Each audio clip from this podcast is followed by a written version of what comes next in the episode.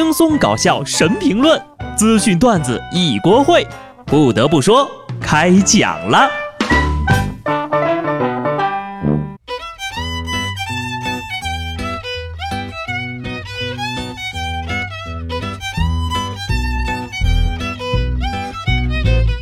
Hello，听众朋友们，大家好，这里是有趣的。不得不说，我是机智的小布。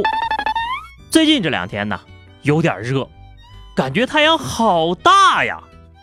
我听说，从二零一五到二零一九这几年，可能是地球上自有记录以来最热的五年。这可不是我瞎说的，也不是哪个专家瞎说的，而是世界气象组织发的声明里说的。声明说呢，过去这几年呢，不断增加的温室气体浓度引发了全球热浪，导致冰川融化、海平面上升、海水温度升高、极端天气也在不断的增加，等等等等。总而言之呢，就是全球变暖了。而且呀，如今这个趋势到今年仍在继续，没有减弱的意思。说实话啊，我不太相信这是史上最热的五年。也许等到明年，可能就会再发个声明说，二零一五至二零二零可能是史上最热的六年。热归热啊，还好现在空调比较普及。过起来呢，倒也没有那么难受。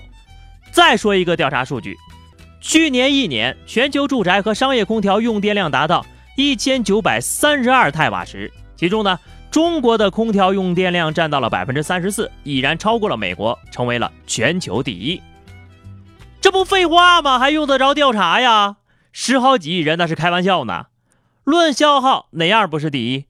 你统计个夏季吃西瓜的总量，也得是第一呀。不过话说回来啊，你说美国就那么点人，总数还能排世界第二呢，也是挺能造的呀。古人避暑是心静自然凉，现代人避暑啊是心静自然凉。人的记忆是有限的，有时候我们甚至会忘记这个时代在变化，但是有这么一个东西呢，却帮我们把一切都记得明明白白的，那就是人民币。第五套人民币终于来了。中国人民银行计划将于八月三十号发行二零一九年版第五套人民币。其实对于我来说呀，这个人民币的更新换代真的不重要，重要的是我得有啊。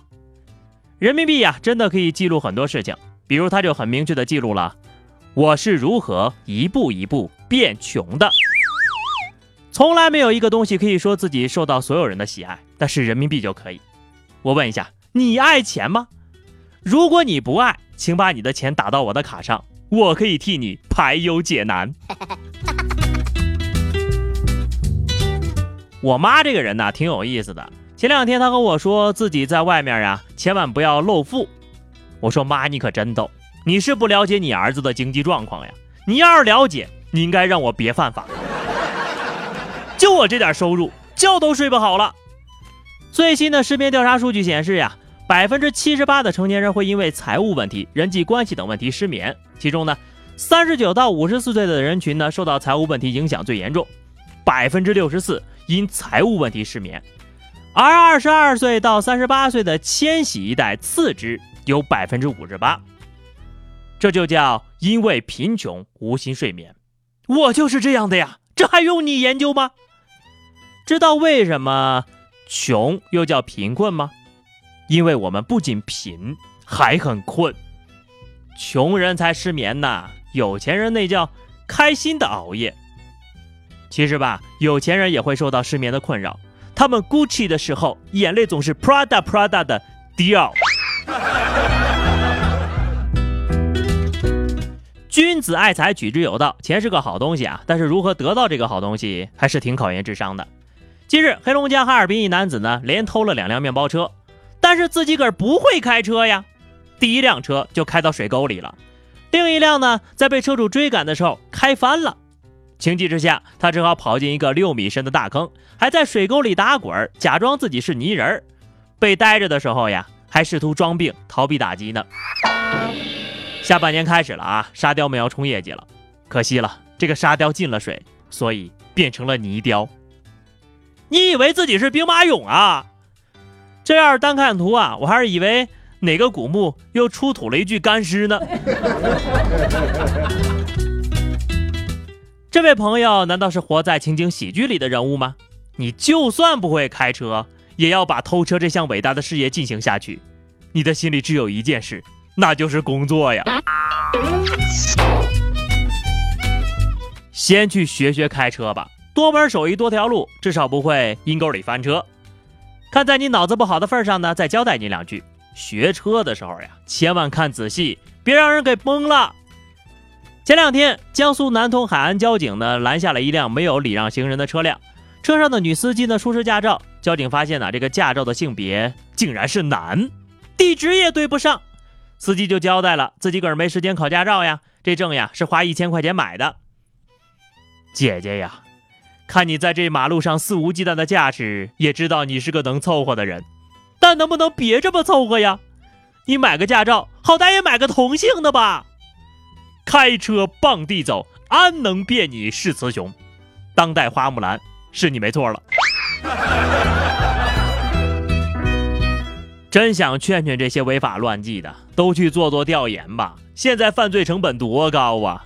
就这点能耐，干点啥不好，非得去违法呢？要真是个老手呀，我也就不劝了。但是你看现在这一些个个个个笨笨笨的啊，哪有点干大事儿的样子呀？江苏泗阳县的钱先生呀，在自家地下室存了四十瓶茅台。最近呢，他发现这些酒呀被偷走了三十五瓶，于是就报了警。警方在调查后呀，抓获嫌疑人。这犯人还喊冤呢：“我就偷了三十五瓶，里边呀只有五瓶是真的。”警察一验，还真是一个像宝贝一样放假酒，一个费劲巴拉的偷假酒。要说这俩人呀，也是惨到一块去了呀。但是作为小偷，你甭管真假吧，反正是偷了三十五瓶，抓进去一点都不冤哈。不过呢，这三十瓶假酒的源头也该好好查查，毕竟这都是人家真金白银买回来的，可不能便宜了那些啊造假之人呢。七月份到了，让我们把六月的所有霉运、苦闷、焦虑、酸柠檬全部都丢进垃圾桶里去吧。然后你就会因为偷偷倒垃圾被罚款了。上个月，上海一处园区支路内设置的一个装修垃圾临时堆放点，但发现呢，里面被人偷到了大量的垃圾。接到报案的执法中队经过排查，找到该企业当事人，最终被处以两万元人民币的行政处罚。破案了，是垃圾报的警。两万块呀，你可以买多少头猪回来帮你分类垃圾了？怎么就这么不会算账呢？黑夜笼罩之下，多少罪恶在隐藏？你说你一个偷偷倒垃圾的，好意思跟别的犯罪分子打招呼吗？为什么要趁着夜色倒垃圾？可怜的小垃圾们睡得正香，却不知道自己已经被人抛弃了。当他们一觉醒来，发现身边的一切都变了，都是不认识的垃圾，跟自己都不是一类的，他们的心里该有多害怕呀？你考虑过这些吗？没有。你只考虑你自己。最后呢是话题时间哈，今天我们来聊聊啊，这不今年都过去一半了吗？你对于自己在二零一九年上半年做过的最满意的事情是什么？